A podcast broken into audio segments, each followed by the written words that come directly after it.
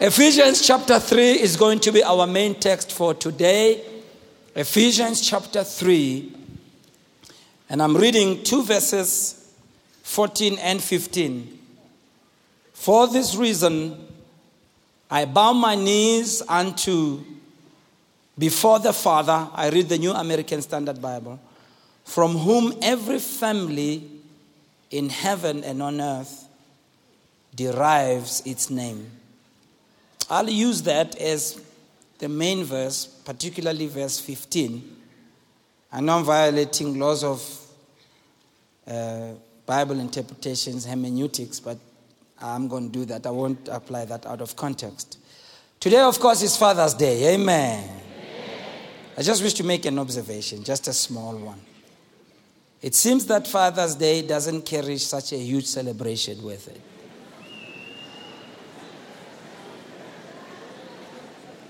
Compared with the way we celebrate Mother's Day. Serious. Serious. Driving this way from home, I was looking at the posters, you know, the headline posters that they, they kind of hang up on the poles and on the lights. Not a single one said anything about Father's Day. Nglimele, comrades, nglimele.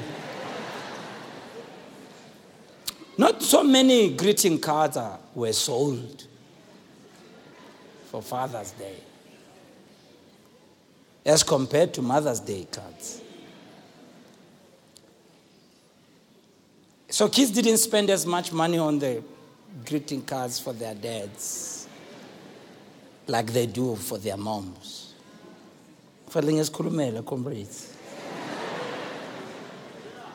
They do buy us ties, however, at least it's an improvement from what used to happen in the past, where on Father's Day, the gifts we got were power tools, lawnmowers, wheelbarrows. It's like a hidden message. You haven't done the lawn for a while, so on Father's Day, I'm going to remind you. Or, like in some other parts of the world, I hear this guy saying, All the children phoned their dads. They recorded the highest volume of phone calls, but when they phoned their dads, they phoned them on uh, collect or what they call a reverse call. Some of you, you called your dads, I know, but you sent them a please call me to wish them a Father's Day. You know, I think there's a little bit of mistreatment of Dad's Day. It's reflected in an article that was written from an issue uh, written for the Time magazine some time ago. This article pointed to the potential future demise of fatherhood. And the writer of this article seems to think that dads may just be the next endangered species. This is what he said, and I quote Between in vitro fertilization and cloning, dads could be dinosaurs in not such a too distant future. End of quote. Now, I know I'm just joking around, but seriously so. I don't think we can deny the fact that fathers don't seem to be as appreciated as they should be. And they responded the same way in the first service with a stunned silence. We, also understand that probably it's because of what fathers have done. No one can deny the impact that a father can have on a child because children need fathers. So in our main text we read in Ephesians 3:15 that expression that God is the Father from whom every family in heaven and earth derives its name. The, the Wuest expository, expository dictionary of New Testament word says this on that verse. The sense given in that verse is that God is the Father from whom all related orders of intelligent beings, humans and angelic alike, each by itself, they get their significant name of family and community from Father. Adam Clarke says, believers in the Lord Jesus Christ on earth, the spirit of just men made perfect in a separate place, and all the holy angels make but one family, which God is the father of that family and the head of that family. So we can simply say the concept of family and fatherhood is derived from God Himself. And the best way we can ever define what a father is, is to look to God as the father and learn from Him. But the truth is, the role of a father is so important that we see it in the impact that fathers have on their children. We mustn't downplay this, particularly in our nation, because of the type of history we come from. Dads have a huge impact on the growth and development of their sons and daughters. This is because studies confirm again and again that our children have needs that only can be met by their dads. James Schaller writes The absence of a mature father child connection creates a void in the soul, a residual father hunger, he calls it. Today we talk about people having daddy issues. Robert Bly says that due to the absence of many dads, this generation thirsts for what he calls father water. So experts like these do realize that fathers give children good or bad, and that what they give, no one else can give to the children. I mean, consider a father's positive words to the child when they say, I believe in you, my daughter. I believe in you, my son. In fact, some few years ago, when I read a survey that had been made, they discovered that it seems like children want more of the approval of their father and more of the love of their mother. Now, that amen is also stunted. These were not people who were trying to prove the Bible to be right.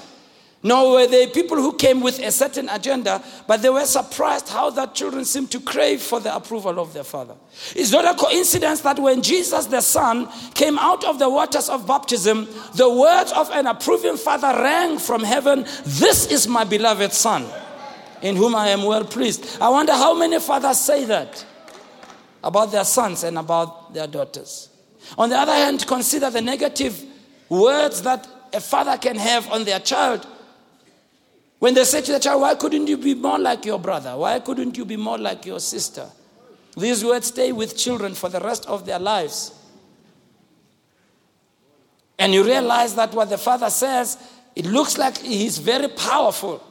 And of course, when I was in school, we used to have a debate to say the, the hand that rocks the cradle rules the world.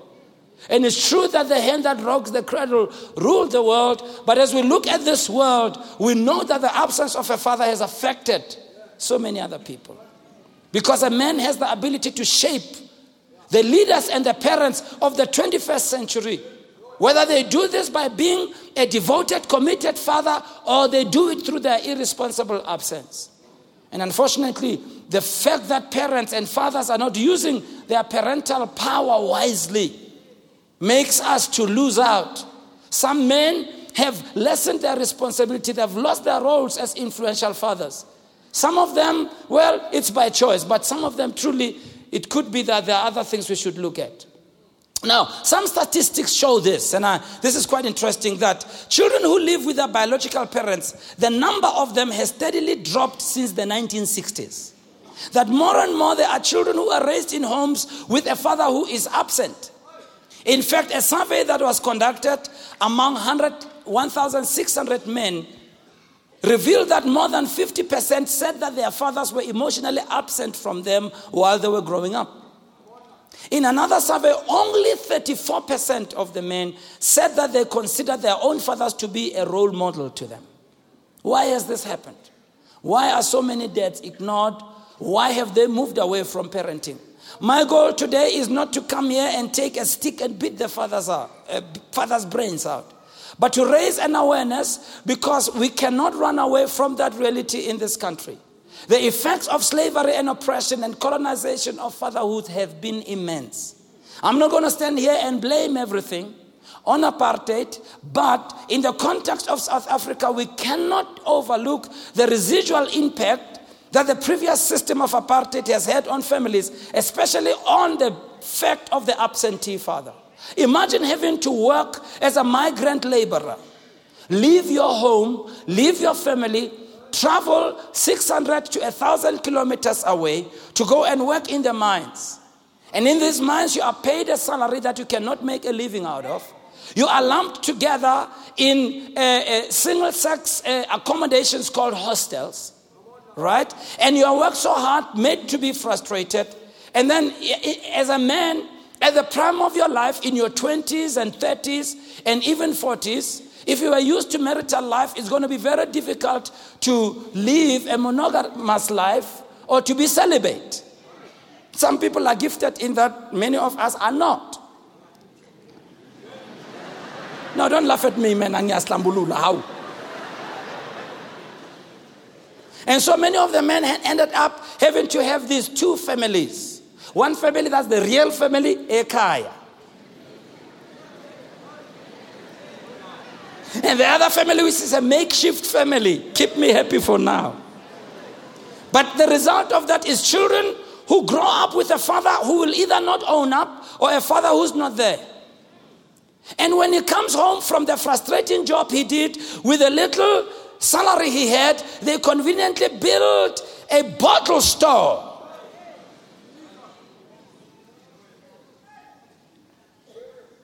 In a very convenient spot. So his only way of passing his time is to drink himself into a stupor.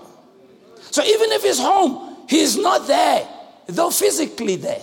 He's just in another world, talking to unseen creatures. Drunk as drunk could be, absent emotionally, not involved anyway, not even part of the children's life or the life of his wife. And I want to sound a challenge to many of our young people today. Maybe some of you don't understand why we burned down bottle stores in 1976. Because you see, in the township, our fathers worked very far from home. They had to commute by bus, commute by train for many hours to go and work in town where they will be ridiculed. Go into a place where you couldn't go there without your dompas. Or you couldn't be there without a permit because you were the wrong color. Get ridiculed and be called a boy all day long. Be given a salary that's an insult to you. Come back home frustrated as you could be. And as you got off the train, you try you the first thing you saw was a bottle store. So our fathers went and drowned their sorrows. And many of us have grown up seeing fathers who were drunk most of the time who were never, who were so spaced out that they couldn't care to be involved. And that led to pain, bitterness, and sorrow within many hearts. But here we are today, much as we've succeeded, some of us young people were perpetuating the same thing by being drunkards ourselves.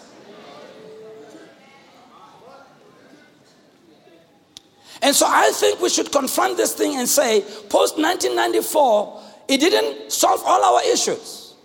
But we need to be very proactive in trying to resolve these issues. We acknowledge that the advent of democracy brought a new day, but we need to work extra hard to really help the fathers in all communities, by the way, to play their role. We need to remove these historical roadblocks. And there are roadblocks and obstacles for all of us as fathers. And I want to talk about those obstacles that fathers face. And after that, I'm going to talk not only about the obstacles, I'm going to talk about also the good things about the fathers, the things that fathers like. So the subject of my message is simply the father's challenges and desires. Roadblock number one. Look at your neighbor if they're still alive. Just pinch them for a while and say, you know, I wonder if you are still here. Roadblock number one. I call it ignorance. This is about fathers accepting their role as the primary disciple maker. You saw this man. I think he tried. I wish I had a voice like him. but you saw this guy, he really tried to. First time, Kibana, a father who doesn't hit his children in a play. Because usually, you know, all the plays that they have about us as fathers is that we're laying hands on children. No, not, not this way, that way. In fact, I had to insist in our church that we should change the way we celebrate Father's Day. You know, back then we used to have skits that were produced, and the, the skits when they were writing, and or people would come and give a poem. I remember this person said, "I'm going to give a poem." I said, "Oh, no problem." And they came up here and said that, "Father, Father, Father, Papa, Mpama." And I thought, no. And what they were saying was that, you know, Mpama is synonymous with Papa. And then we had people come up here and tell us how abusive their fathers were and everything. Now, I'm not in any way suggesting that that's not true. But I'm saying maybe it's about time we try and be a little bit more positive.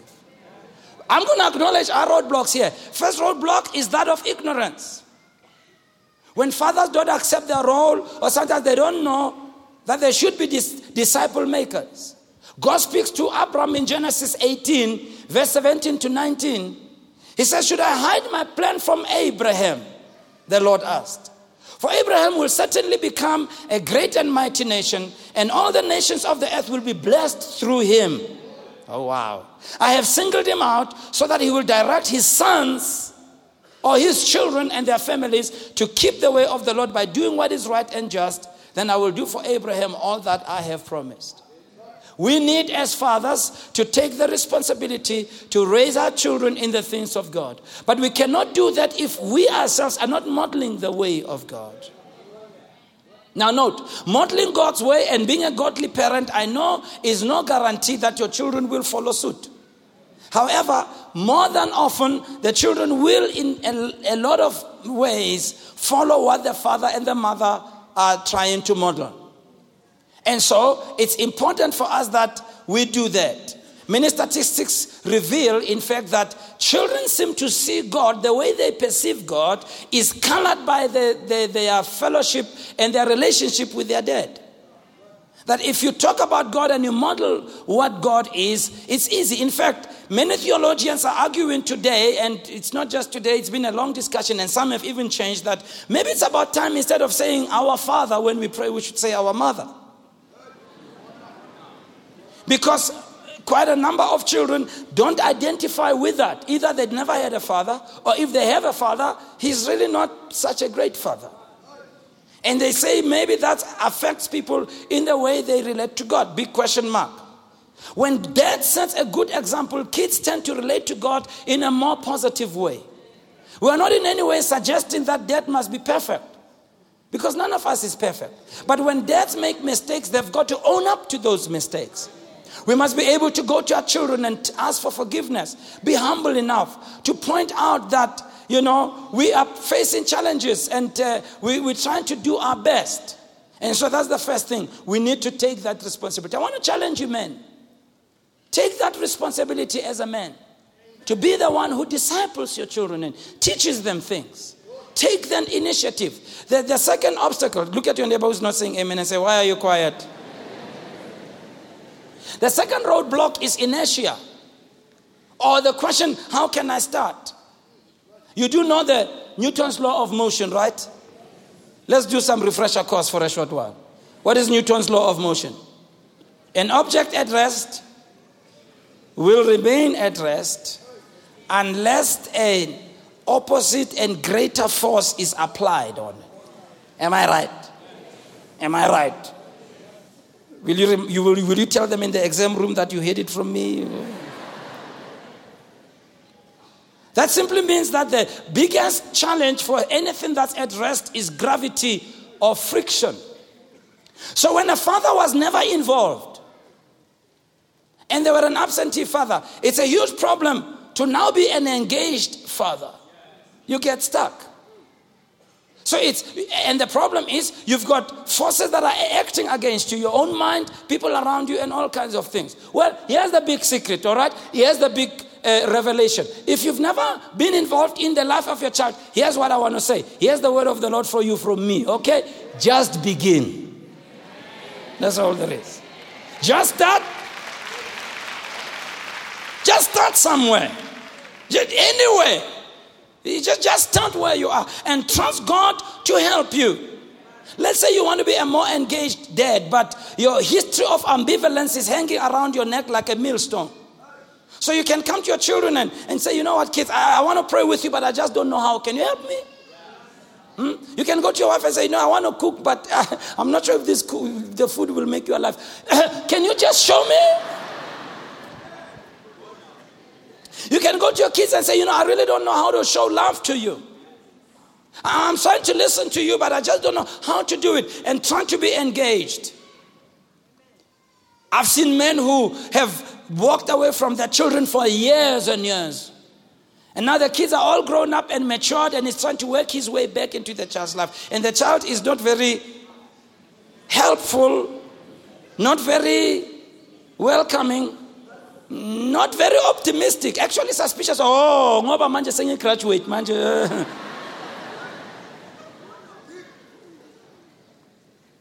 But start somewhere. Start somewhere. Even if you walked away from your children and disappeared from their lives, and you're trying to find your way back, here's what it is, dads. Your children are not looking for you to be a flawless person. They just need for us to be real. If you come around them with false motives and you are wearing a facade, they'll be the first ones to pick it up. But if you come with a genuine attempt and you ask for help, there's many places you can go for help today, many books you can read. We could help as well. Come for help. I mean, let me encourage you with this. In Proverbs 3, verse 5 to 6, it says, Trust in the Lord with all your heart. Trust God to help you. It says, Don't lean on your own understanding. In all your ways, acknowledge Him and He will make your path straight. There's many places to go for help. You can go for pastoral counseling, you can go for psychological assistance, whatever it is, but do something and start somewhere. Roadblock number three is that of delegation. Unfortunately, we grew up, some of us, in a culture whereby mom must do everything.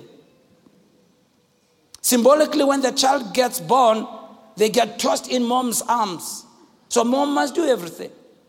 Feed the child, raise the child, take them to school, pay the child, discipline the child, take them to church, all kinds of things. And there's men who live like they don't have children. It looks like their best gift is just to sire children and plant them everywhere and never take responsibility. And if you are there in a home and, and, and you are a married man, may I challenge you to get involved with the children, make a decision. Help in the house, even if you don't know how. I mean, if they're still babies, try to put the nappy on, even if it might be lopsided, it's okay. Even if it's leaking, it's okay. Try something. Yeah. Try to find a way. You know, when our children got born, our firstborn son, he had colic, you know. And uh, we had to find a program of intervention because the babasir was not working. You know, all this colic medication, it doesn't work as good. So my wife had a shift and I had the, the Lord forgive you, my dear, I had the early hours shift. My shift started at what time? You remember? 12 midnight, 1 a.m. Jesus. But you know, even if it started that, that time, I didn't, I hadn't given birth. I mean, she's still tired from having given birth and having carried the sucker for nine, I mean, the child for nine months.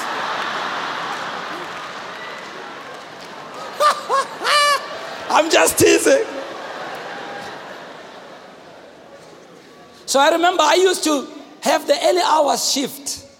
And I tell you guys, it's not easy. You wonder why did you make the child? It was so nice when you were making the child. You were speaking in tongues. Ah! Shaba yaba.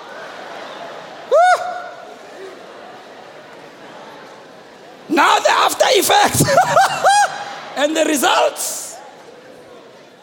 You know what it does? It makes you appreciate your wife more.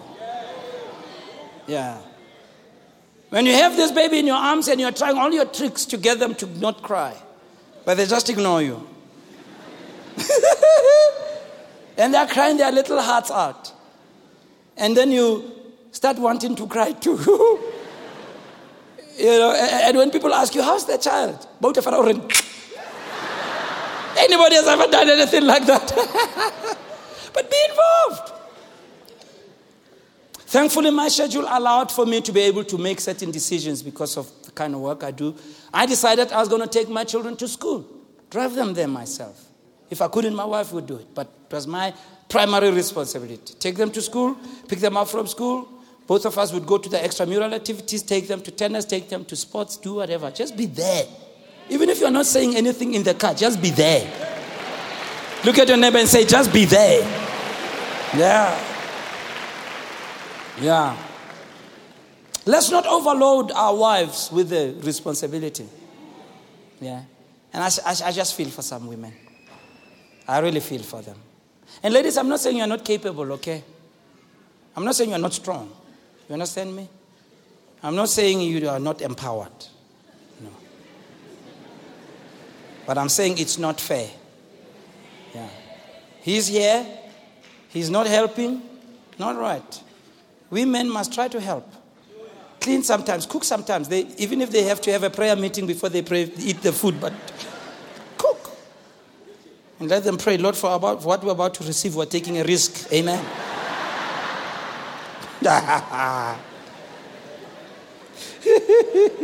Listen what the Bible says about you taking responsibility as a man. Deuteronomy chapter 6, from verse 4. Hear, O Israel, the Lord our God, the Lord is one.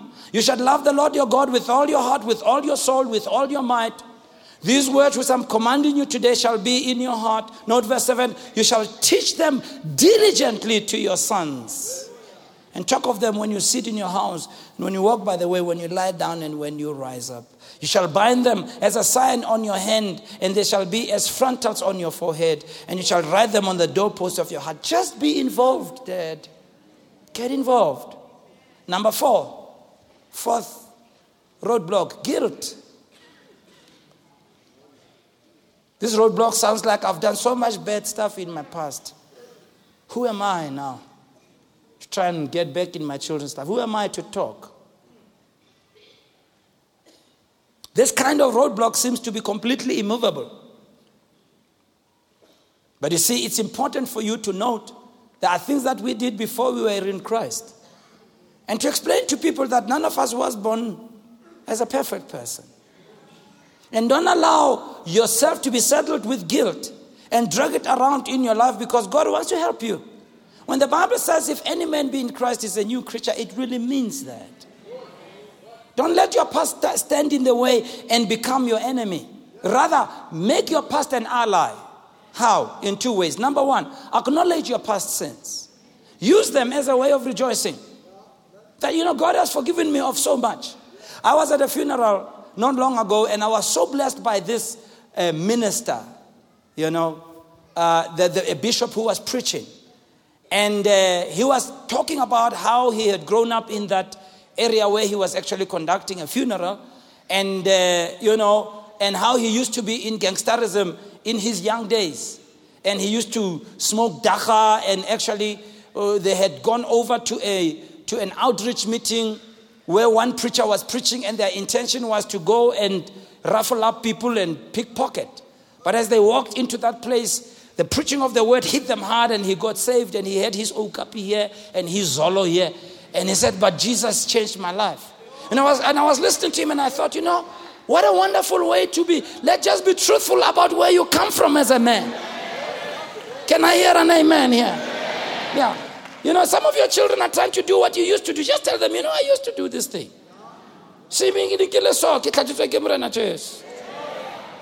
Can I hear an amen, Bazala? Secondly, you can share the pain of your past with your children. Could be that your pain is that you just never had an involved father. And you can say to them, Listen, I realize I've been so absent, and Linda, it hurt me so, and I, I think it probably is hurting you in the same way. Do this with proper discretion. You can talk about how some of your past sins snared you. You can share about the pain they caused, doors that were closed because of your wrong decisions. But make sure that you also understand that you cannot be held hostage to your past. That now that you're in Christ, you're a new creature and try to make amends. Romans 8 1 to 3 says, Now there's therefore now no condemnation to those who are in Christ Jesus. Verse 2 says in the New Living Translation, because you belong to Him. The power of the life giving Spirit has freed you from the power of sin that leads to death. Can I hear an amen? amen. Number four, procrastination. Ah, you are listening. Thank you. One of the things that leads to procrastination is that we don't realize when we get that little one year old into our arms it won't be long, they'll be 20 years old. At that time, it looks like it's far. You only realize when they're teenagers that you haven't bonded with them. Unfortunately, many of the things converge in our lives and create what could be, in inverted commas, a perfect storm. Let me explain what I mean. At the time when you need to be involved as a father, that's the time when your career seems to be on an upward swing. That's the actual time where you have been promoted at your job, and they give you this responsibility where you have to travel all over the world. It's actually the time when you are trying to get that extra course from university. It's at that time when you've got to have more money, so you have to work extra time, extra hours, maybe another job to buy a car, to buy a house. And it's at that time where your children need you the most. Yeah. So our careers hit the stride and we have more tasks, and sometimes our, we take our work home with us. So even if we are with the kids, we are looking at our computer. Whilst all of that is happening, our children are having other input from elsewhere, from social pressure, social media.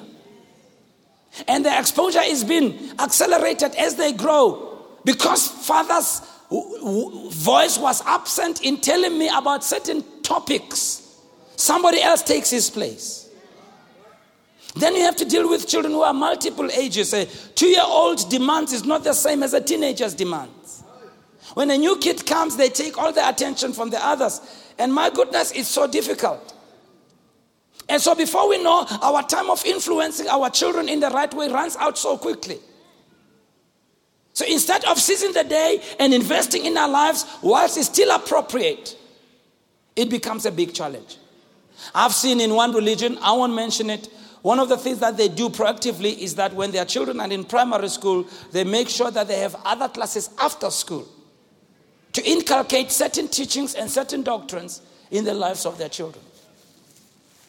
And in some other cultures in the world, I've seen it in some parts of the world, uh, on Saturday you'd see all the fathers taking their children to church with them.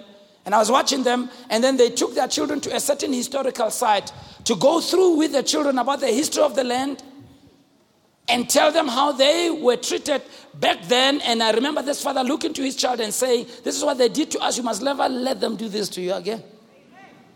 And I look at these kids, they are five years old and six years old. That's the impressionable age. That's the time when they can listen, not when they're already 20. And so we miss out on that time.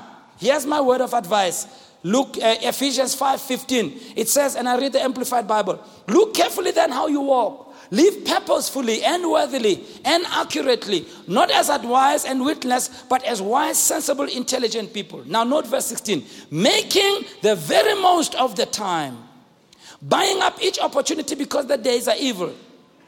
So, dads, let's make up our minds. We're going to try our best to spend time with our children as best as you can during holidays public holidays, trying to be at home.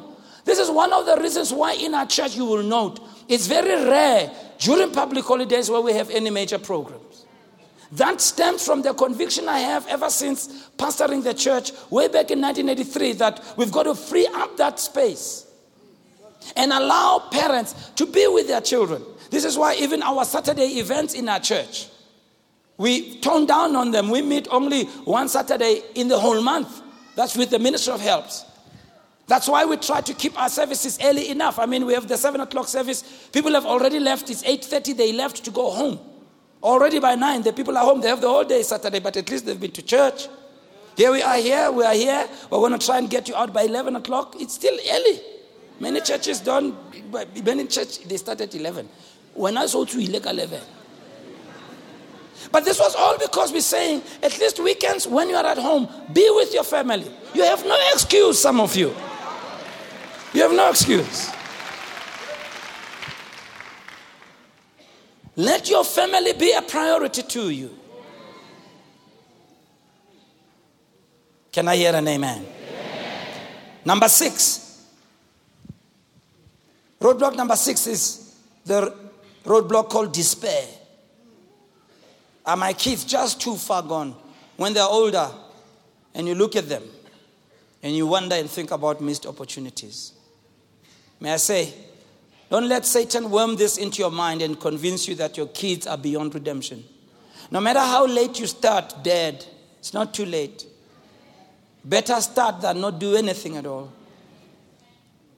Pray to God and cry out to God. According to Psalms 34 17 to 18, it says, The righteous cry out, and the Lord hears them. He delivers them from their troubles. says the Lord is close to those who are brokenhearted, saves those who are of a crushed spirit. Instead of drowning in despair, call out to God for your help. See, as fathers, we have certain wishes too. And I want to close with a father's wish list.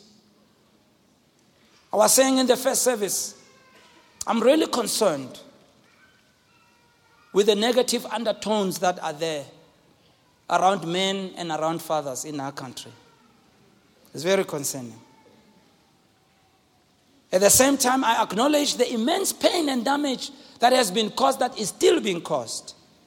I will not underplay that. And as you know, we have programs to that effect that we're going to be rolling out soon. Uh, beginning of July, we'll be announcing to you what we'll be doing. So we are aware, and I'm aware, you know, I'm, I'm aware.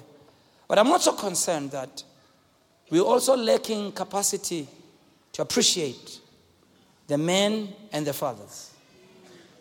We, we don't know how to do it. And I want to say this until our nation understands at the risk of being unpopular or being labeled. If we don't find a way to encourage the men in what they're doing and to celebrate the men, at least those who are trying, we are not going to be able to get the results that we're looking for. Some of you ladies, you are too hard on your husbands. Yeah, they had a half hearted hand clap like you in the first service, so it's okay. Yeah, yeah, yeah, yeah, yeah, yeah. Some of you ladies, you are, you are very hard on your husbands, even if the brother is trying. He cleans the house, he does this, but you still complain so much. He may not be as great as you, you know. He comes home early enough, but he may be doing something else, Morocco high at least. I'm not saying you must settle for less. But I'm saying at least try. You know, let me just say this, and I'll leave it, I'll leave it with you. Think about it, go and check it. One of the things that has been a shock for me as I've been leading all the years is to realize counseling people, living life, growing up myself just as an, on an individual level, is the thing I, that struck me that it's so funny how people make a choice sometimes to love or not to love. Let, let me give you an example. You know, let me give you an example. You know, there are some women who are in abusive relationships, very abusive. Amen. This guy is, a, is an accident going somewhere to happen. But, but, Mama Lambasalan, and I know there's all those other psychological things that you psychologists will tell me about, but, but you'll find she, she still stays and she still talks so good about the guy. And the guy is, I'm a, I'm a pastor, I won't say anything. But the guy is just something else. But then there's this one who's been treated so well.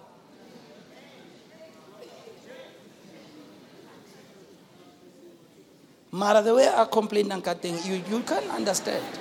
No, no, no, no. I'm saying this because, listen to me, there's churches where the pastor is such a good pastor, but the members. And then they go over to the other place where they are abused. Huh? The way they're addressed, the demands put of them, but they stay there. They don't complain and even make an offering with their house. Hang on. Let, let me tell you what, I'm getting to. This is what I'm getting to. This is what I'm getting to. I'm not trying to justify things. I'm saying, at the end of the day, I've realized we choose what to love and who to love. I'm telling you. I'm telling you. I've realized that. As, I, as I've gone around, I've seen that there are people, there are children who are raised in homes where the father is not doing half of what some other fathers are doing. But these kids, even with little, they are still grateful. I met a young lady yesterday. Uh, she's in her 20s, of course. You know, when you are 50, everybody's young, you know, when, you know what I mean. So she's, she's 20 something, probably she's 25, 26. You know, I was at a filling station yesterday and, and I was talking to uh, one of the, the, the manager of the filling station. And this lady happened to be an, a, a, a, one of the employees there. So she came out of there with a cake, actually, you know, for her dad. Oh. Yeah, she is. She's, you know, I, I, I didn't have the courage to engage her. about her relationship with her father. I just didn't have the courage. But I just thought about it. Here's this girl. And I can tell you, I don't think her father is perfect. I don't think so. But she's thought about it. Go make a cake for my dad. How many people think about that? Not even a card. Not even a thank you. Oh, but let's talk about abuse. Oh, you see, oh, Jesus. Jesus. So, you know, fathers are human too. Maybe we don't tell people enough that we're also human. We're also made out of flesh and blood. We, we feel pain, we cry, we have silent prayers and silent desires. Sometimes we go into a corner and cry because we feel this is not fair. We carry pains that we cannot express. And I know we were not allowed to say anything, but I will say. Here's a father's wish list. Number one, a father wishes his children to walk in the truth. Oh, that's the desire of every father. You'd love for your kids to live by the truth, to live by what's right, like this father was doing. He read from Proverbs chapter 4. This is what John says in 3 John 4. He says, I have no greater joy than this, than to hear that my children are walking in the truth. Ah, oh, it's a joy of a father. Number two, wish list. A father's wish list that his children become matured. You want to see your children stand on their own, become women in their own right, men in their own right, establish themselves in life and move on. That all the hard work that you and your wife did to invest in them, you want them to stand, you want them to be independent, you want them to stand on their own. Galatians 4:19 Paul says, "My little children of whom I labor in birth again until Christ is formed in you." In other words, says, I'm, I'm praying for you to become matured believers. The same is true spiritually and naturally. Number three, a father wishes that his children will be established. You don't only want them to mature, you want them to be established children. In Genesis 24, Abraham made sure that he goes and gets a wife for his son so that his son can start a home. Know the extent to which he goes. It says there in Genesis 24 from verse 1 Abraham was old and advanced in age, and the Lord had blessed Abraham in every way. And Abraham said to his servant, the oldest of his household, who had charge of all that he owned, Please place your hand under my thigh and I will make you swear by the Lord, the God of the heaven and the God of the earth. And you shall not take a wife for my son from the daughters of the Canaanites among whom I live, but you will go to my country and to my relatives and take a wife for my son Isaac. He wants his son to be established. You know? I mean, fathers, sometimes when you see your kids established, you are the proudest of them all. You know? I remember one day, this is some many years ago, we had taken our kids to a tournament, and, and you know, our kids used to play tennis. And, and one of them, and I don't know why with these tournaments, they would always, you know, uh, uh, you know, when they did the draw, they would always draw our children against the top players in the country. And this was not fair. I mean, we are from a previously disadvantaged, disenfranchised, marginalized community. Hey, so you want to draw up against these kids who've been playing tennis ever since they were two months old. This is not fair.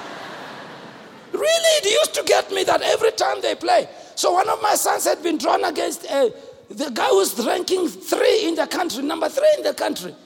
He, he's not even anywhere. My son, I mean, really, he, he's ranked, but he's ranked somewhere 2,000 and something, somewhere. Imagine. And I'm really angry. I'm really angry. You know, but for whatever reason, the brother stepped up that day. Hey! So here we are, you know, we're at this tournament, I'm watching. And I can see that, hey, he's winning. And I don't know why, what happened, because they used to gang up against our kids, you know. You know, kids who come from the township and from other places. I don't want to be too blunt about it, but now you know what I'm saying. You can feel me. so word started going around the tournament as the game is playing. Hey. Before long, there was a crowd around the court where my son and this other guy were playing. And the brother was, was fine. So I'm standing there kind of thinking, um, everybody, everybody.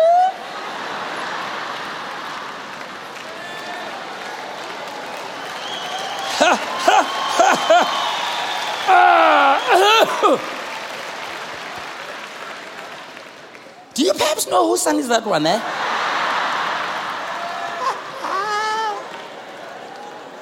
I was never so proud. Gee. Oh, that's what we want as fathers. You want more for your children than you want for yourself. You, you work and break your back. Give them the best.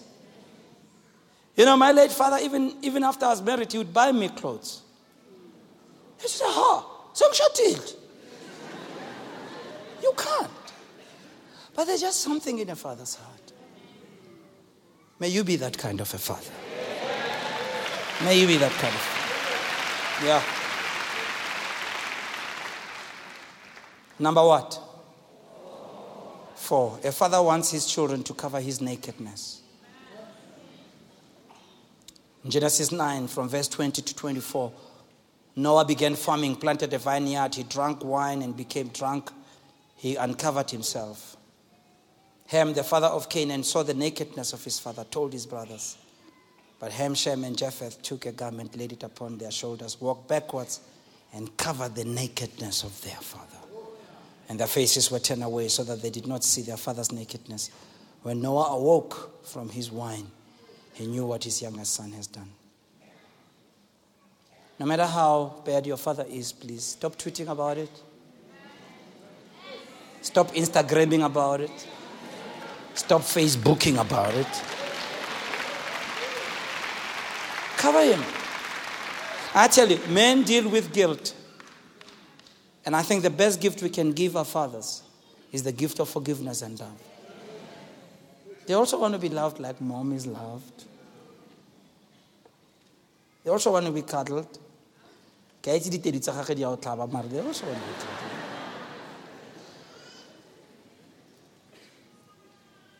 We should be very careful, Bazaran, because I was telling them in the first service that I carried a bitterness against my dad, which I found out later was totally unjustified. Totally. And every time I was with my sisters, they were all raving about how great it is. You know how it is in a home, eh? The boys love their mom, the girls love their dad more. Not that you don't love them, but you know what I mean. Generally speaking. That can never be wrong when it comes to the girls. But with the boys, it may never be right. And when it comes to the girls, mama, mama is not right. Ah, oh, but dad, ooh, shabahamaha. I feel it. He's always right. So, for whatever reason, I'll hear my sisters talk about dad, and they'll talk about things about him that he did that were good that I never saw.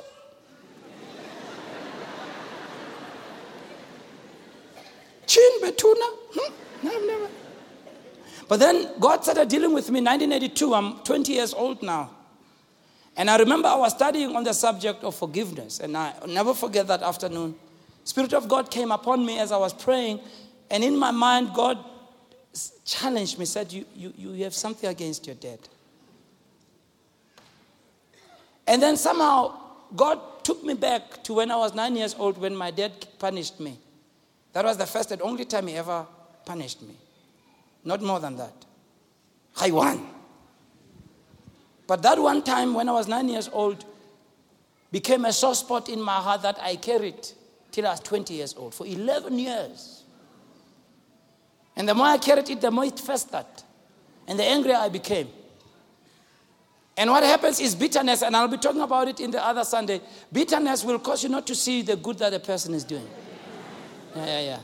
It's drowned out by the, your perception. And, and I remember that day as I, as I was praying, I, I really asked God to forgive me. I tell you, I realized. And you know, from that day, my relationship with my dad was changed like that. And I realized it was just bitterness. Yeah, yeah. All of a sudden, everything that my sisters were talking about, I said, oh. And the sad thing is, guys, I must tell you is that the older you get, the more you wish you had a better relationship with your father. I'm telling you. Because as you get to a certain stage in life, men or women alike, the role of your mom, the role of your dad is so critical. Not as a child, but no, from a level of being an adult. They can speak into certain things. You can have certain conversations at a certain level. But my goodness, if you carry around bitterness, oh, fathers need to be forgiven, people. I hope some of you you'll have the courage to make that phone call today.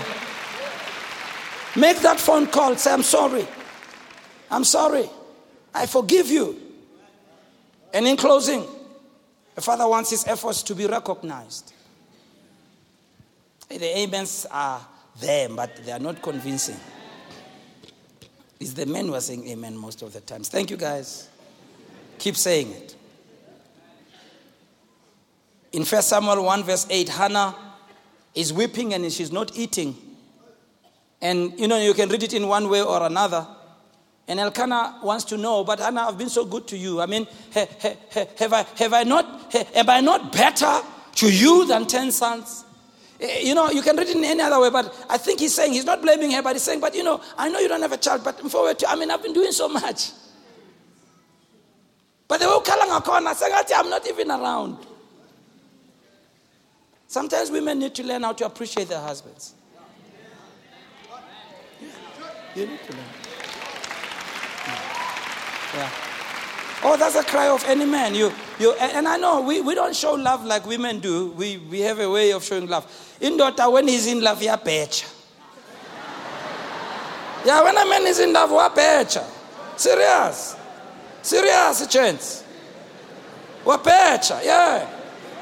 La untshitse lobola ntse opecha. Hey. Opecha. So when the, when, the, when the man is overworking himself, trying to provide for his home, that is way of saying, I love you. He may sit there in the couch that he bought and not talk. Okay? But he bought the couch. That's his way of talking. Ah, you don't want to say amen, some of you, right? No, I know why we're quiet. Because you see, let me tell you what's happening. There is not much that is being expressed concerning the world of men. So it's not known. As much as we are taught about the world of women, and we should be taught, we have to. We have to understand. The men must be equally understood. Oh, yeah. And fathers, all they need is just to be appreciated, to say, you know what? Thank you. Thank you that you're just a, an involved father. I know you bent, you bent the, the oats.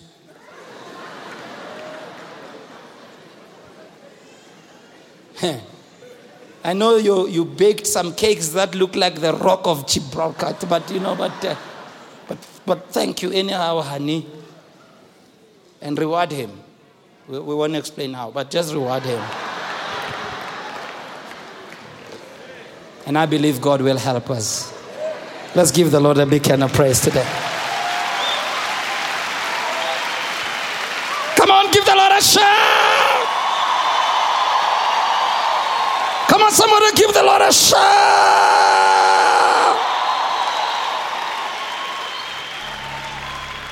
That's my prayer today that God will heal our land because if the hearts of the fathers and the hearts of the children don't turn to one another, will move under a curse. That's the promise that God's giving about the last days before the coming of Elijah or of Jesus, if you want to say. He'll turn the hearts of the children to the fathers. May you, fathers, your heart be turned to your children. And may you, children, your hearts be turned. Now, there's issues, they need to be dealt with, and we have to deal with them. But God grant us the grace. Hallelujah. You are awesome.